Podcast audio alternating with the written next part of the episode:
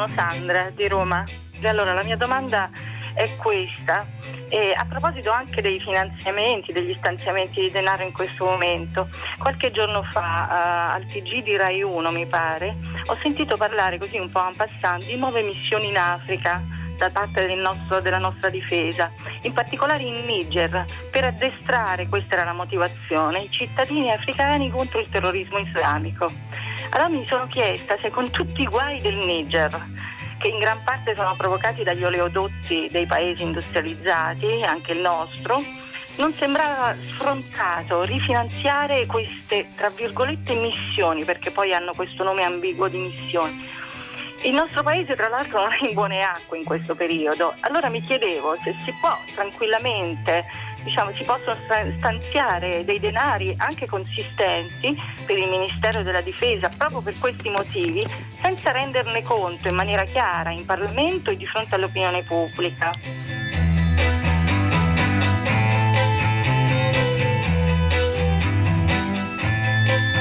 Eccoci, sono le 10, 2 minuti, 15 secondi. Una buona giornata da Pietro del Soldà. Benvenuti a tutta la città ne parla. Questa mattina, prima pagina, come a volte capita, un'ascoltatrice, Sandra, con una telefonata, ha spostato radicalmente la nostra attenzione dai temi che occupano le prime pagine dei giornali e il dibattito anche da noi a Radio 3 in questo periodo, cioè la crisi sanitaria e in particolare stamattina direi la crisi economica, taglio dell'IVA o cuneo fiscale, le prospettive di ripresa dei consumi, come uscire da questo periodo difficile, ricordandoci che c'è anche dell'altro, come per esempio l'impegno italiano all'estero attraverso le missioni internazionali, missioni militari a scopo pacifico, finalizzate alla formazione di militari in paesi in difficoltà, nella morsa del terrorismo o cruciali e strategici per noi, in particolare la fascia al di sotto del deserto del Sahara per, le, per, i flussi migratori e il traffico di esseri umani, è in discussione in questi giorni, ce l'ha ricordato Sandra, eh, il nuovo decreto missioni internazionali è davvero molto interessante andare a vedere se le cose che lei ha detto, per esempio i soldi spesi per questi militari o anche armamenti eh, all'estero, potrebbero invece essere tenuti entro i confini nazionali e magari investiti in ricerca, sanità, insomma, per cercare di riprenderci dalla, dalla crisi provocata dalla pandemia. Ha ragione Sandra, e invece può esserci qualcosa in più da scoprire intorno a queste missioni? E poi cosa sono, quante sono, come funzionano, a che cosa servono, che storie hanno alle spalle. Sono molte le domande che faremo questa mattina noi ai nostri ospiti, ma mandateci anche voi le vostre, i vostri commenti al 335 56 34 296 vanno bene i messaggi via sms e via whatsapp noi cominciamo cominciamo subito con Andrea De Giorgio giornalista eh, voce di Radio Tremondo tra l'altro eh, che dal 2012 ormai vive proprio nel Sahel tra il Mali e il Senegal De Giorgio buongiorno e benvenuto buongiorno Pietro buongiorno a tutti gli ascoltatori è con noi anche Fabrizio Battistelli, presidente e cofondatore dell'Archivio Disarmo, insegna sociologia alla Sapienza Università di Roma. Battistelli, buongiorno e benvenuto. Buongiorno, grazie. Ha fatto tra l'altro ricerche sul campo sulle missioni ormai storiche, oserei dire, italiane all'estero, in particolare nei Balcani e in Libano e poi eh, ben ritrovato anche al eh, generale Vincenzo Camporini, già capo di Stato Maggiore della Difesa. Camporini, buongiorno e benvenuto anche a lei. Buongiorno, buongiorno a chi ci ascolta. Vorrei chiedere subito ad Andrea De Giorgio uno sforzo proprio didattico di chiarezza. Abbiamo citato la telefonata, forse facendo anche un po' di confusione tra Niger e Nigeria, ha, ha, menzionato dunque un'area del mondo che noi conosciamo poco, a cui non siamo tradizionalmente legati per passato coloniale o altro, non è il Corno d'Africa, è una fascia che si situa proprio se guardiamo la carta geografica dell'Africa al di sotto e taglia in due, come dire, il continente al di sotto del deserto del Sahara, eh, che eh, si sta rivelando sempre più interessante per noi interessante dal punto di vista strategico per molti motivi. Certo, c'è l'ENI presente soprattutto nel delta del Niger in Nigeria e lì c'è molto da dire, ma anche un po' più su, in quelle zone mh, apparentemente più aride e come dire, ignorate almeno dall'Italia fino a poco tempo fa. Dove ci troviamo e perché sono importanti e in che cosa consistono queste missioni italiane? Ed è Giorgio.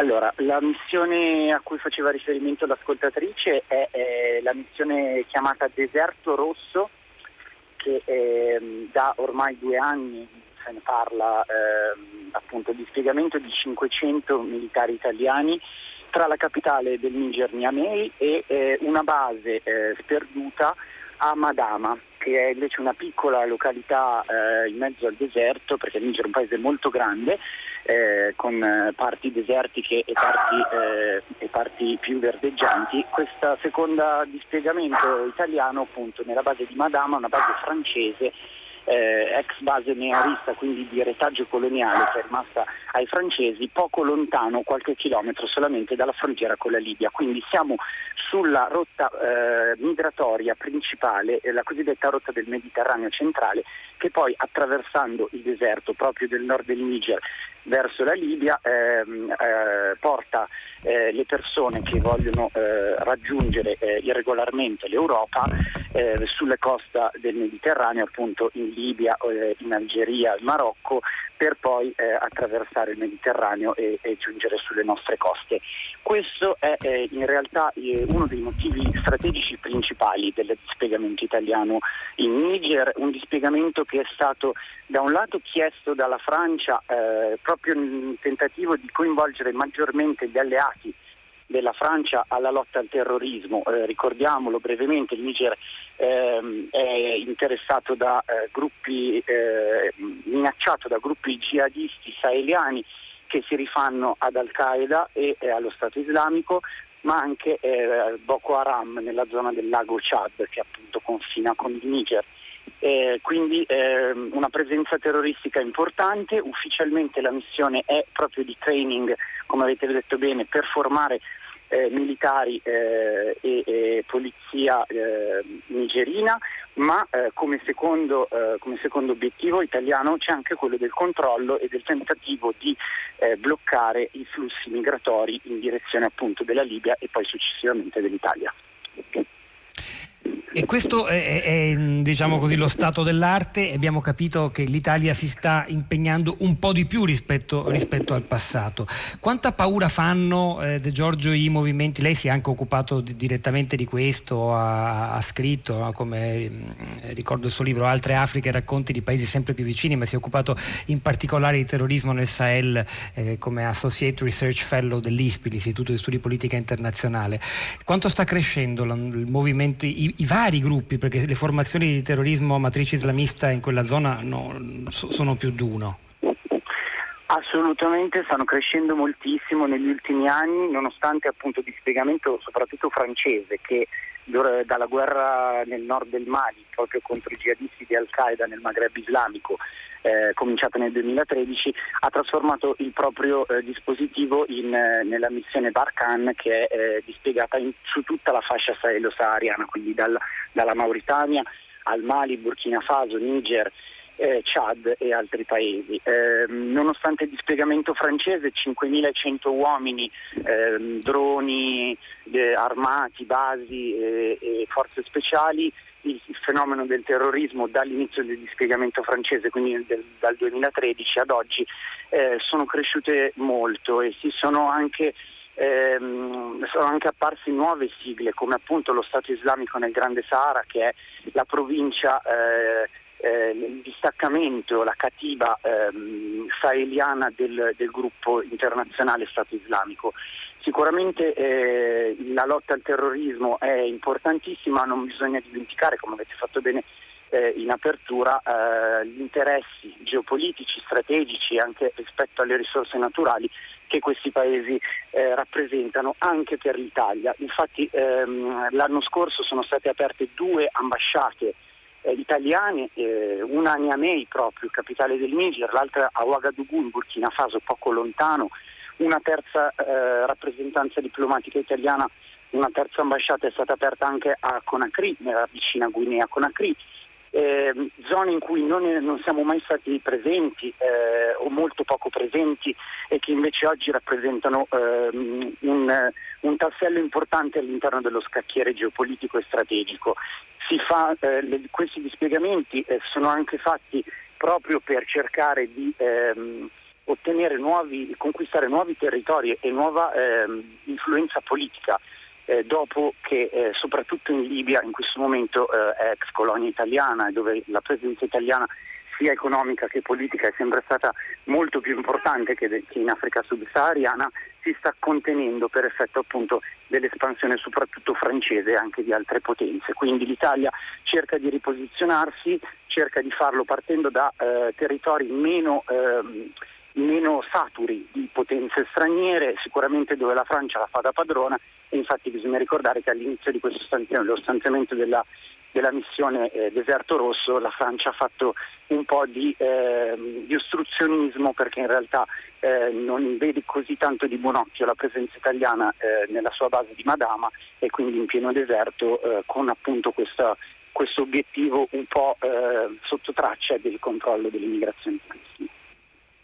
È interessante come un ascoltatore oggi colleghi questa notizia ad un'altra apparentemente molto diversa, il gigantesco, forse il più grande traffico di anfetamine mai avvenuto nella storia al porto di Salerno, materiale per un miliardo d'euro. Perché? Che c'entra? Beh, perché so, viene da, probabilmente da aree controllate dall'ISIS quella, quella partita di droga e allora si chiede, guardando appunto questi arresti di Salerno con grande preoccupazione Mario, al 335 56 34 296 se visto che si intrecciano il terrorismo terrorismo e la produzione di droga e poi l'immissione di questa droga probabilmente attraverso la nostra andrangheta sul mercato europeo, se non ce n'è abbastanza per fare per esempio una missione preventiva lì, laddove i servizi segreti segnalino eh, problemi di questo tipo. Ma torniamo alle missioni attualmente in corso. Generale Vincenzo Camporini, ci spiega, può spiegare un po' meglio come funzionano, che cosa succede, perché eh, per esempio la telefonata della signora Sandra che ha chiamato stamattina a prima pagina effettivamente, forse confondendo un po' anche, però faceva, metteva insieme questo tipo di presenze su territori stranieri in, funzione di addestramento a,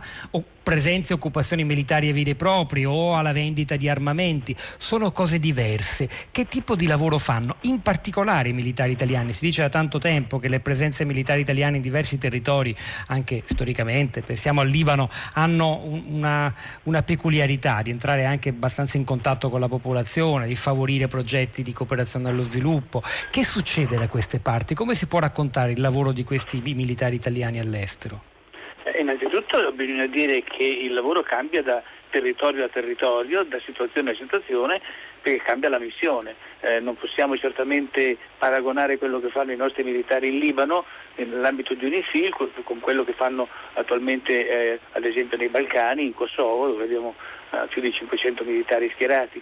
Eh, il lavoro di addestramento di addestramento per... Ci sono eh, molti cani stamattina in eh, sì, chiedo scusa. Ma va il lavoro di addestramento per eh, le strutture, le istituzioni locali è fondamentale perché eh, molto spesso stiamo parlando di stati che sono o falliti o sull'oro del fallimento o comunque che hanno dei grossissimi problemi dal punto di vista eh, della capacità di governare.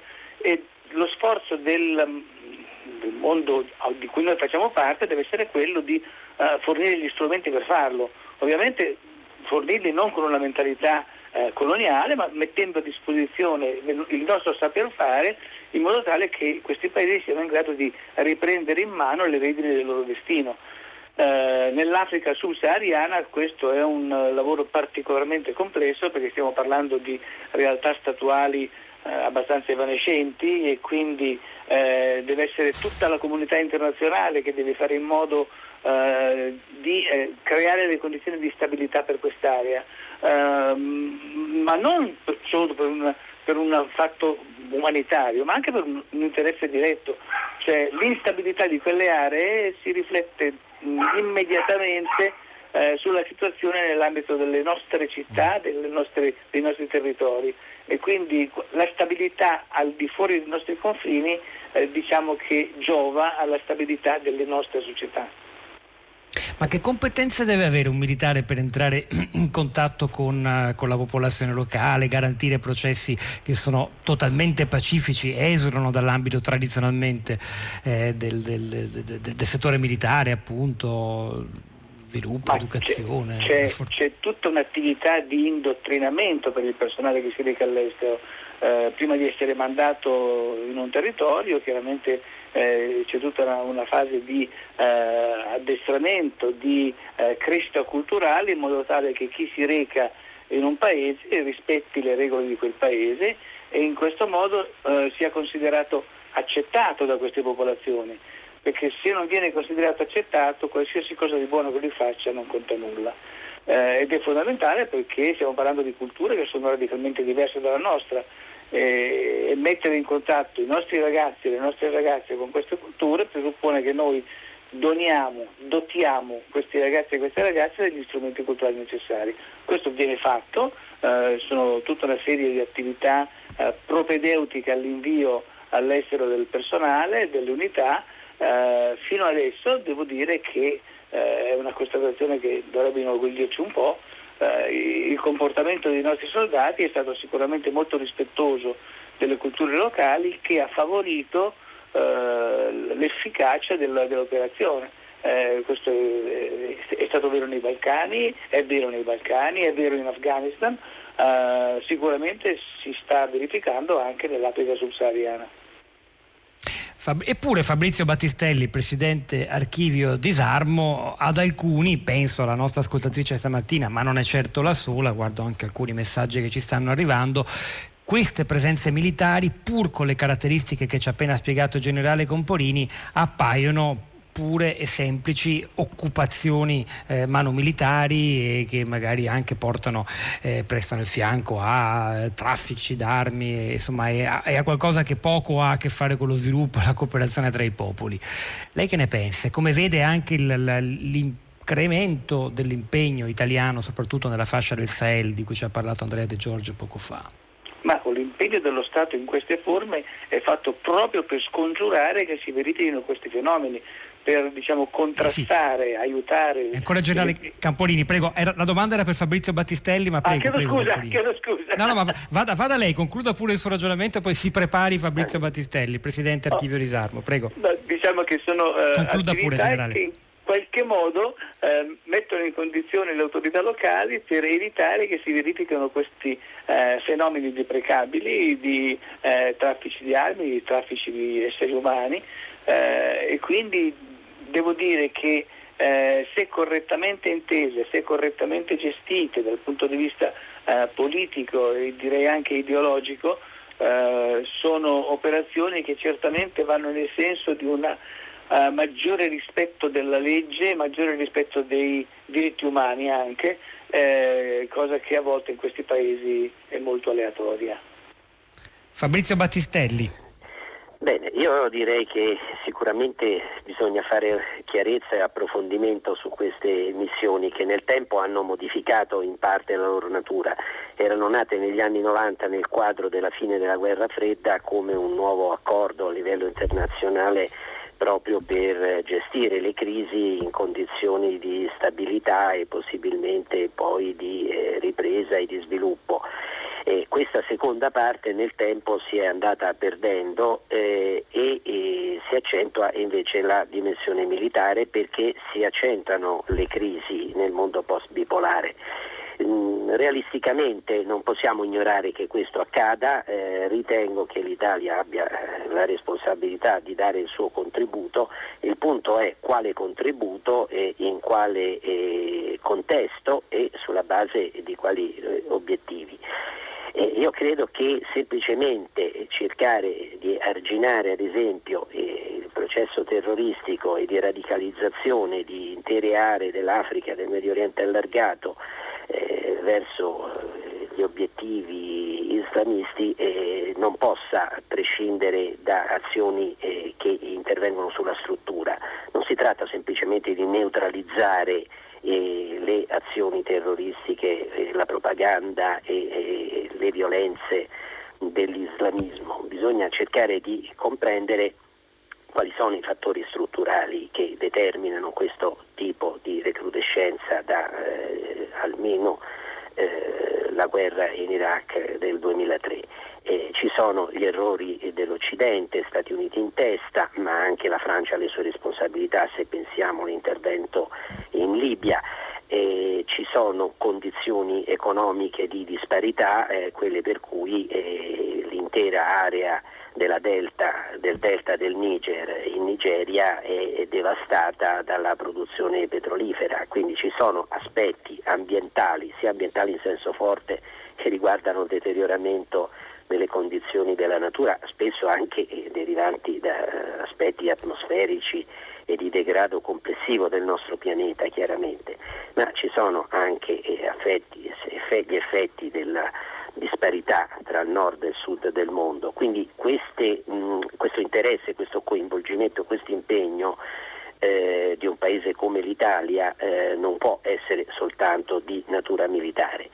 Detto questo, e perché non resti un discorso retorico, eh, anche eh, la dimensione militare, perché comunque un tema di arginamento della violenza eh, eh esiste e di ripristino della stabilità eh, dei paesi esiste, eh, tutto questo dovrebbe avvenire in un quadro anche giuridico-politico di assoluta ehm, fermezza da un lato, ma soprattutto legittimità internazionale. Per esempio, queste missioni eh, eh, che la Francia eh, organizza, alcune esplicite appunto come eh, quella ehm, così, che ha vari nomi e che eh, appunto agisce nei paesi del Sahel e a cui adesso l'Italia partecipa.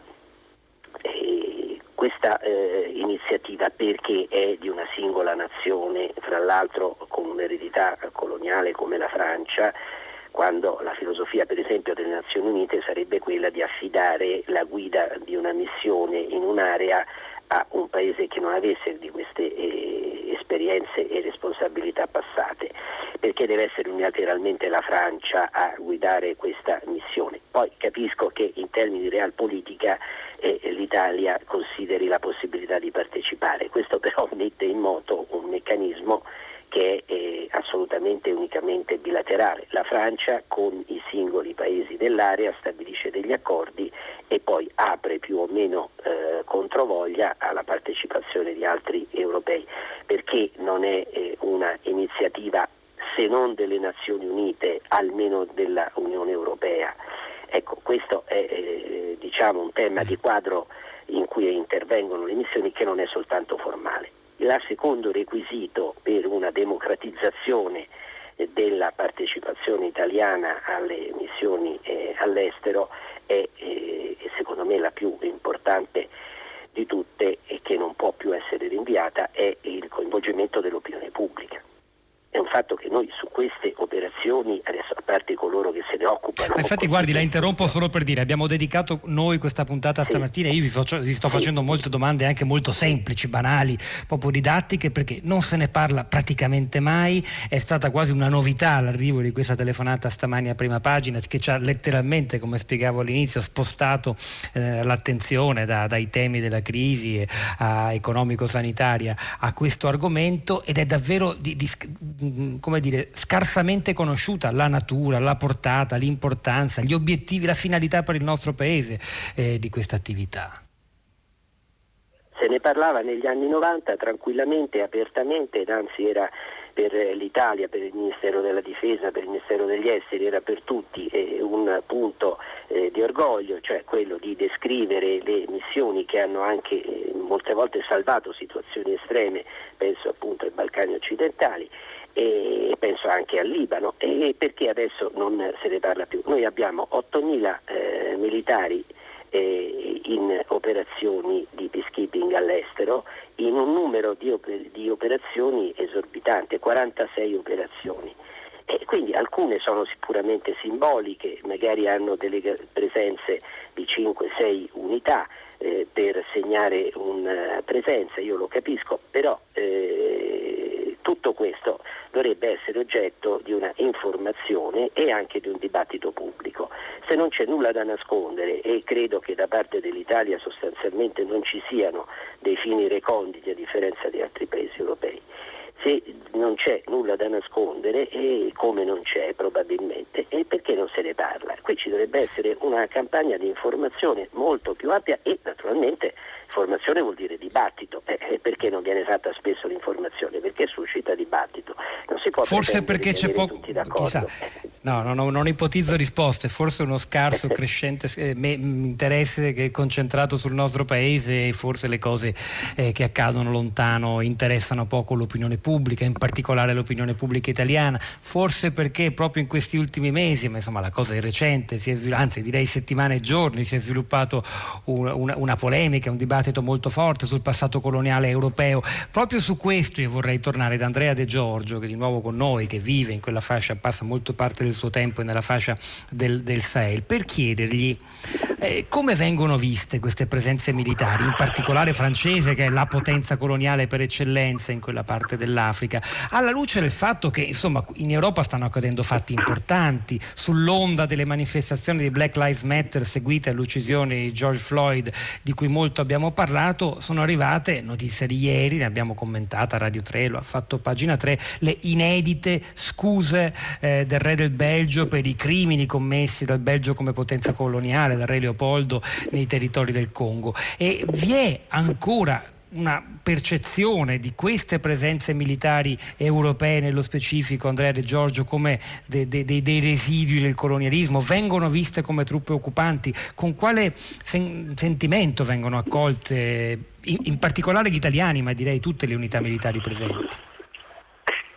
Allora, questione molto spinosa perché negli ultimi mesi dal punto d'osservazione privilegiato di Bamako, capitale del Mali dove vivo normalmente e anche nelle altre capitali della regione sta eh, montando e sta crescendo sempre di più il sentimento antifrancese, da intendere come Anti, cioè, come movimento contro le politiche della Francia nella zona eh, di queste settimane la notizia della decisione di ehm, cambiare, riformare il franco Sefa, l'ultima moneta coloniale esistente al mondo che appunto si rifà si rifaceva una volta al franco francese oggi è collegata uh, strettamente legata all'euro. Una, una eh, moneta che ha avuto che per un breve periodo una grande dire, visibilità politica anche nel nostro paese, ma adesso è già scemata la cosa. Assolutamente sì, in, in, in salsa antifrancese anche sì. nella speculazione politica nostrana.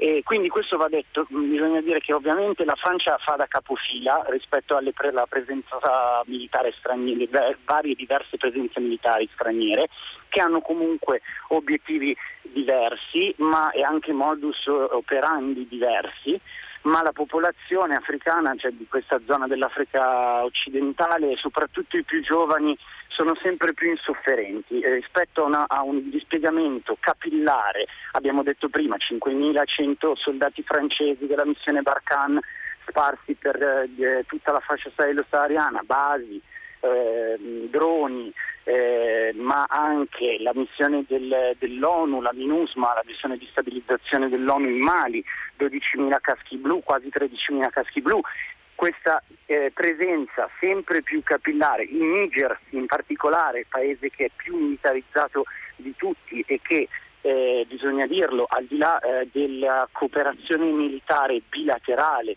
della Francia e di altri paesi, eh, ricordiamo anche eh, l'Inghilterra e la Germania, la Germania ha nel Sahel un dispiegamento di mille uomini che è il più grande dispiegamento eh, militare fuori dalla Germania dopo la seconda guerra mondiale, quindi insomma sono, eh, sono dati, sono notizie importanti. Eh, tutto questo viene visto dalla società civile africana, soprattutto dai più giovani e dai movimenti cittadini, movimenti civici, eh, come eh, la prova pres- degli, del, del, degli interessi neocoloniali delle potenze straniere a fronte di eh, un jihadismo e quindi un, un, un, fenomeno del terrorismo che continua a crescere invece che, eh, che eh, diminuire. Quindi la popolazione africana, soprattutto i più giovani politicizzati delle capitali, cominciano a chiedersi cosa serva realmente questa presenza militare, quali siano eh, gli interessi economici. A fronteggiare, eh, Giorgio, un jihadismo un jihadismo che è anch'esso in qualche modo una sorta di potenza neocoloniale, certamente non endogena, non nata lì. No? Ma assolutamente, la popolazione civile, questo bisogna ricordarlo sempre, soffre della presenza militare così come delle, delle, de, cioè, subisce le violenze dei gruppi jihadisti, viene tassa, le popolazioni locali, soprattutto nelle zone più remote di questi paesi, vengono tassate, eh, subiscono violenze eh, da parte dei jihadisti ma anche da parte dei militari eh, nazionali, dei militari del, degli eserciti nazionali che nonostante vengano formati dall'Unione Europea, perché poi bisogna dire anche questo, cioè, oltre alla dimensione bilaterale esiste anche la, la, la dimensione della cooperazione militare eh, sulla difesa multilaterale, in cui soprattutto l'Unione Europea è il, eh, l'attore più importante e quindi eh, formazione di polizia delle frontiere, controllo, eh, maggior, aumento del controllo delle frontiere proprio in vista eh, per contrastare anche le reti di narcotraffico.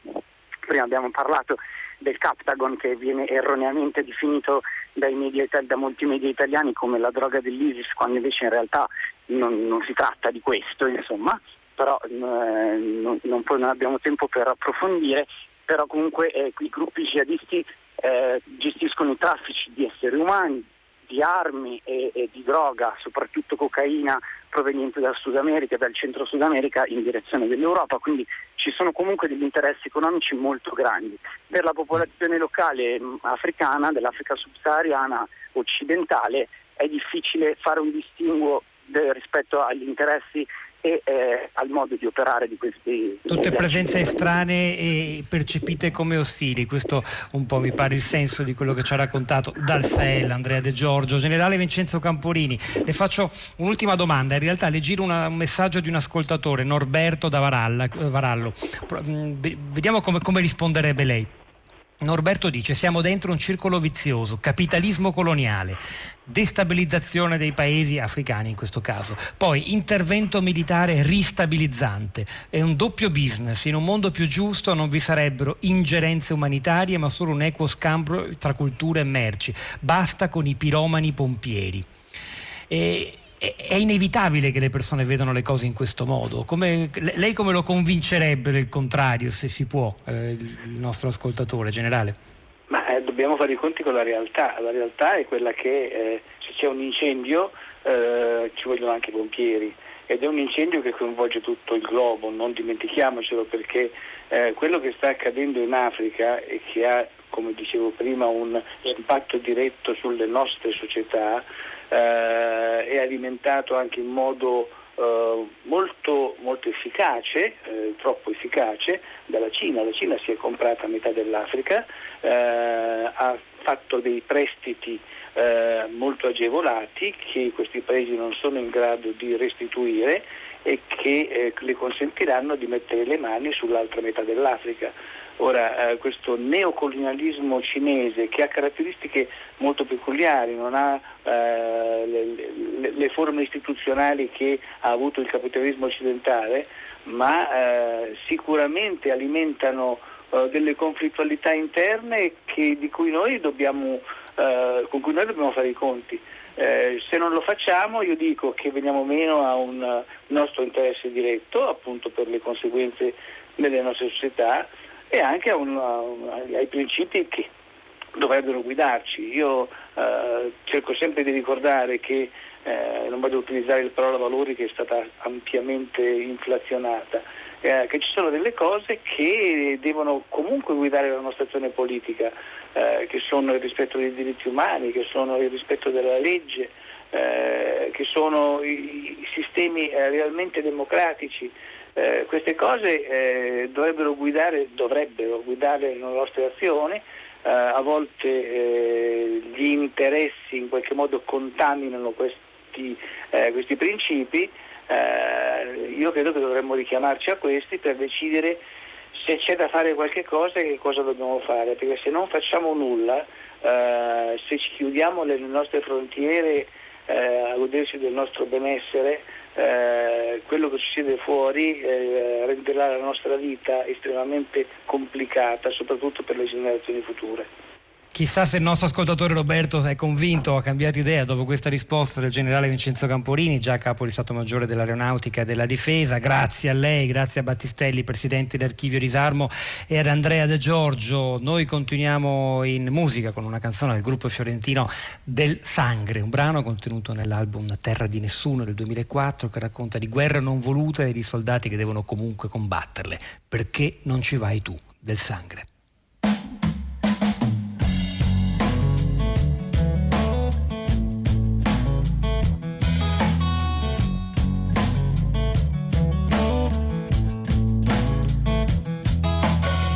Ci vai tu di nobili ideali a farti massacrare per il bene delle multinazionali. Perché non ci vai tu e alzi il culo dalla scranna e guardi in faccia quel terrore che ha la tastituta brava mamma. Perché non ci vai tu, ma non ti muoverai Sarà agli altri l'alto sacrificio e questo tu lo sai.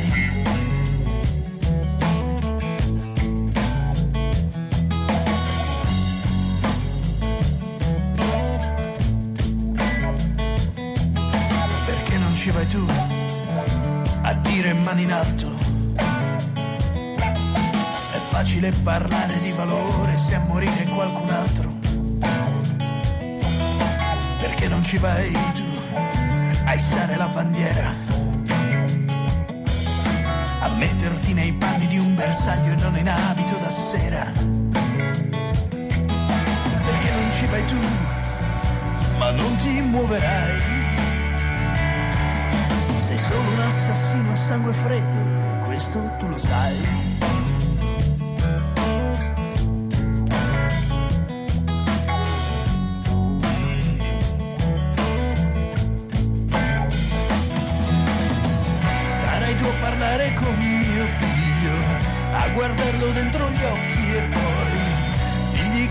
Tua sete di potere suo padre non potrà rivederlo mai.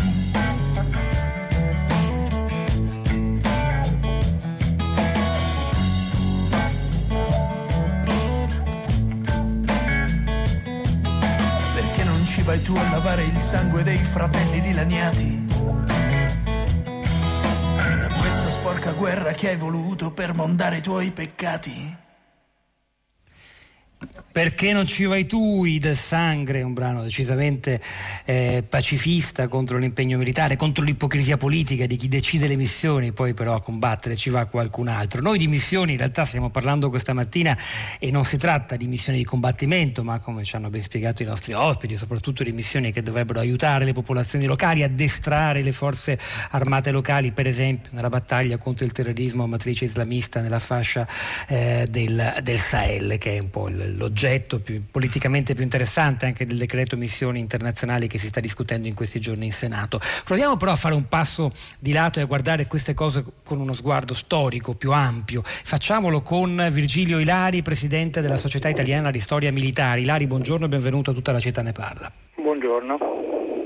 Allora, dalla missione UNIFIL che ha insomma, più di 40 anni di storia in Libano, al, ai Balcani, e diceva prima Battistelli come per esempio di, di, quella missione si parlò molto di più, si parlava di più all'epoca anche a livello di dibattito pubblico, di opinione pubblica. Poi c'è stata la deflagrazione del Medio Oriente dopo il 2003 in Iraq. Eh, si, può, si può dire che tutte queste missioni che impegnano l'Italia e gli altri paesi sono inevitabilmente percepite oggi, soprattutto in Africa, come un prolungamento in, altro modo della presenza coloniale? Perché questo ci diceva Andrea De Giorgio, giornalista radicato eh, in Mali, a Bamako, e inevitabilmente queste truppe, anche se hanno finalità di pace, non di guerra, come tali vengono percepite da molta popolazione.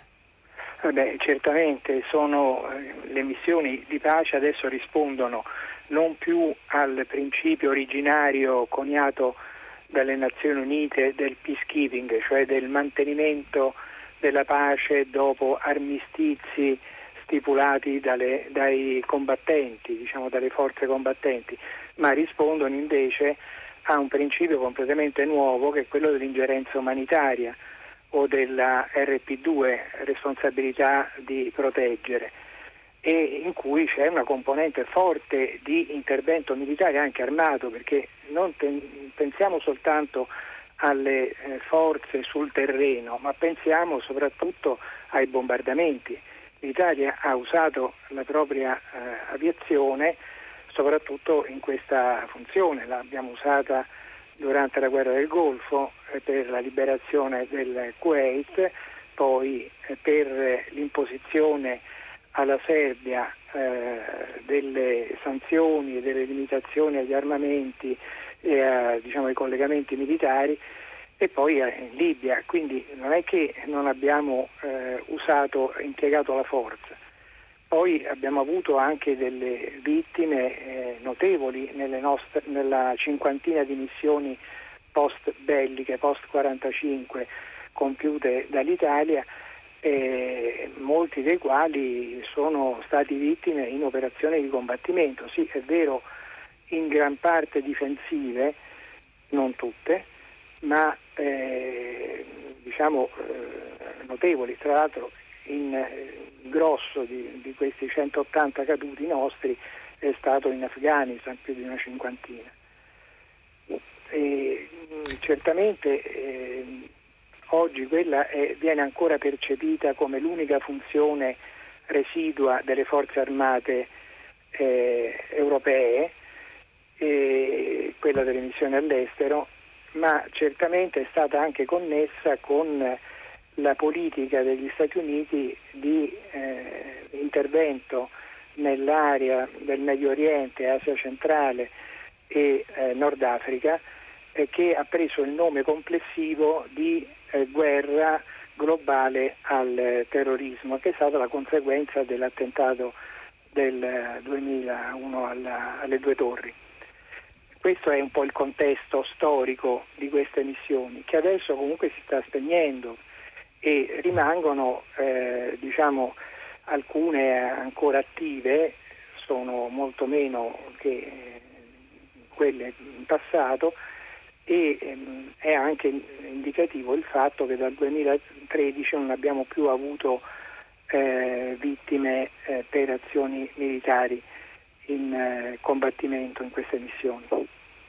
Senta Vigilari, leggo un messaggio di Federico che dice cinicamente lo ammetto, ma vista l'inefficacia dell'ONU senza un esercito europeo, come potrebbe essere possibile fare i pompieri, ristabilire l'ordine o comunque eh, senza una politica estera in, unita? In realtà noi abbiamo raccontato come per, per esempio insomma, nel, nel, Sahel a farla da padrone per evidenti ragioni legate al suo passato coloniale è la Francia e, e tutti agiscono ancora in ordine sparso. Sarebbe, sarebbe diverso secondo lei se queste missioni internazionali internazionali fossero eh, così, espressione di una, una, forza militare europea unica, chissà se mai ci arriveremo tra qualche decennio. Ma eh, guardi, ehm, sono abbastanza scettico sulla forza europea unica, eh, l'Europa eh, ha molte cose in comune ma non la politica estera e militare. E soprattutto poi è diverso l'atteggiamento dei paesi. L'Italia in qualche modo stata sempre trascinata contro voglia in queste missioni, che invece la Francia fa in maniera molto eh, diciamo, partecipata, eh, anzi lei è spesso la mosca cocchiera, l'abbiamo visto in Libia, no? e così anche un po' l'Inghilterra, anche se adesso meno della Francia.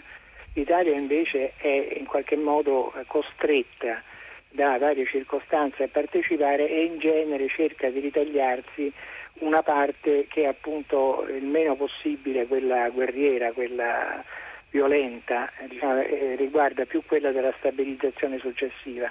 In questo credo che ci sia anche più o meno un po' una tradizione italiana, ma anche una certa saggezza, perché queste missioni sono tutte quante discutibili. Noi non facciamo tanto i pompieri, noi eh, molto spesso abbiamo incendiato e destabilizzato eh, interi paesi. Pensiamo al caso per esempio della Siria, no?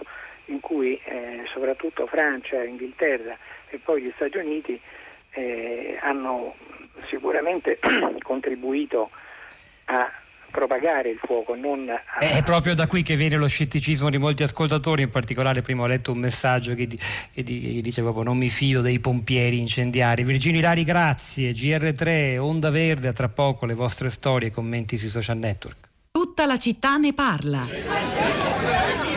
Greco, matematica, inglese, filosofia, italiano, fisica, scienze, greco, matematica, inglese. Uh-huh. Ho aspettato 40 minuti l'autobus, una cosa da terzo mondo. Hai visto quel video di quei due che si picchiano per strada? Roba da terzo mondo. Terzo mondo. È una di quelle espressioni che si può sentire sull'autobus, tra amici, sui social, nei titoli di giornale. Terzo mondo. Oggi è un'espressione che usiamo principalmente in senso figurato, con un'accezione negativa. È una parte del mondo povera, dove la vita è difficile, dura, dove i servizi essenziali non sono garantiti. Effettivamente fino a qualche anno fa era molto usata per indicare proprio quella parte del mondo povera e poco sviluppata dal punto di vista industriale, economico, in riferimento soprattutto agli stati africani, ma anche in parte ai paesi asiatici e sudamericani, diciamolo subito, una parte del mondo più povera rispetto a quella in cui viviamo noi, soprattutto a causa del colonialismo, ma in origine l'espressione è nata con un'altra accezione più letterale. Perché terzo mondo? C'è un primo mondo, un secondo mondo? Beh, dopo la seconda guerra mondiale, i primi due mondi sono i paesi occidentali, alleati degli Stati Uniti, e i paesi comunisti, guidati dall'Unione Sovietica. Per tutti gli altri paesi è stata inventata l'espressione terzo mondo. Sono iniziati il 17 giugno, un paio di settimane fa, e sono ancora in corso gli esami di maturità più anomali e agili, in certo modo, della nostra storia, la storia della scuola italiana. Noi continuiamo ad accompagnare gli studenti con questi ascolti da Maturadio, il grande progetto di ben 250 podcast didattici divisi in 10 materie per la maturità, un progetto promosso dal Ministero eh, dell'Istruzione con la collaborazione nostra di Radio 3 e dell'Istituto Treccani. E in particolare la lezione che abbiamo sentito, che si intitola La decolonizzazione del mondo, una lezione di storia contemporanea, scritta da Michelangelo Pecoraro dell'Associazione Laudes e la voce dell'attrice Valentina Carnelutti, la regia di Giulianucci, è particolarmente attinente alla puntata di oggi perché in fondo la presenza militare con le missioni internazionali italiane e degli altri paesi nel Sahel, nell'Africa subsahariana, ha strettamente a che fare con la fine del colonialismo vero e proprio tra la fine degli anni 50 e gli anni 60 e poi l'inizio di una fase che è stata sì di indipendenza ma anche di grande instabilità, guerra, conflitti, corruzione e in qualche modo anche di una nuova presenza coloniale, economica ma anche militare, come ci ha raccontato molto bene Andrea De Giorgio a proposito della presenza francese nell'Africa, eh, nell'Africa Africa occidentale, quindi eh, è utile sempre, non solo per i maturandi, inquadrare le cose che diciamo in un contesto più ampio, ascoltare, andandosi a vedere, così a consultare la lista dei 250 podcast sul nostro sito Rimaturadio può essere molto utile per tutti. È il momento delle vostre voci, dei vostri commenti, partendo dai social network con Sara Sanzi. Sara, a te la parola. Buongiorno, buongiorno Pietro, buongiorno alle ascoltatrici e agli ascoltatori che ci hanno scritto sui nostri profili social, su Twitter Radio 3 Tweet e su Facebook La città di Radio 3. Iniziamo subito oggi, apriamo la piazza con le parole di Claudia che ci scrive Logiche otto-novecentesche di predominio e influenza geopolitica possono fondarsi solo sul ricatto e la corruzione dei, dirige- dei dirigenti locali e del business, nel post-Covid così come nel pre-Covid. Bisogna fondare tutto sulla cooperazione cooperazione internazionale, scrive Claudia, contro le mafie internazionali e l'illegalità. Altrimenti, conclude, sarà un'agonia finale. Franco da Reggio Emilia, buongiorno e benvenuto. Sì, buongiorno. Niente, io avevo A lei la parola, Franco. Sì, un messaggio per questa trasmissione che finalmente si parla anche di queste cose.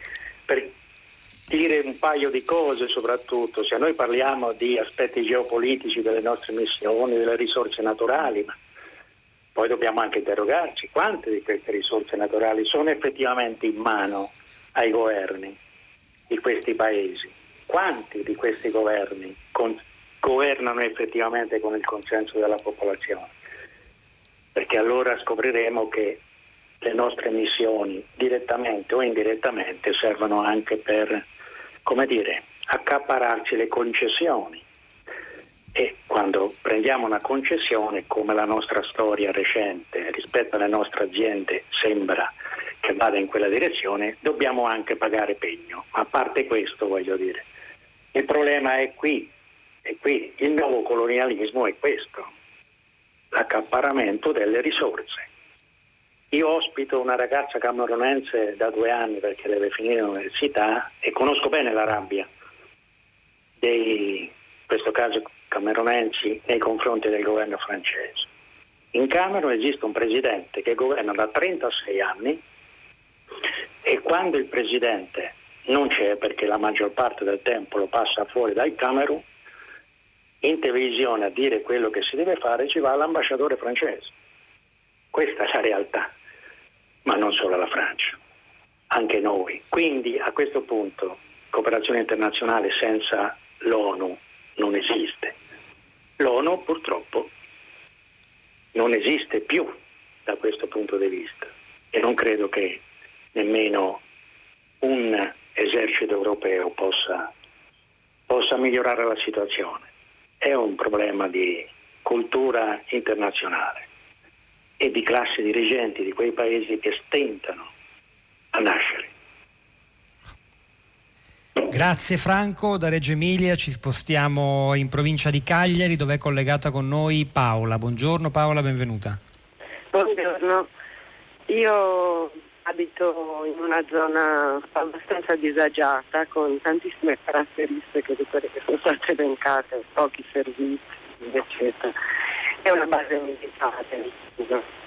Eh, attività belle attività qui anche presa Paola, mi scusi, se può parlare un po' più forte vicino al microfono perché la sentiamo male.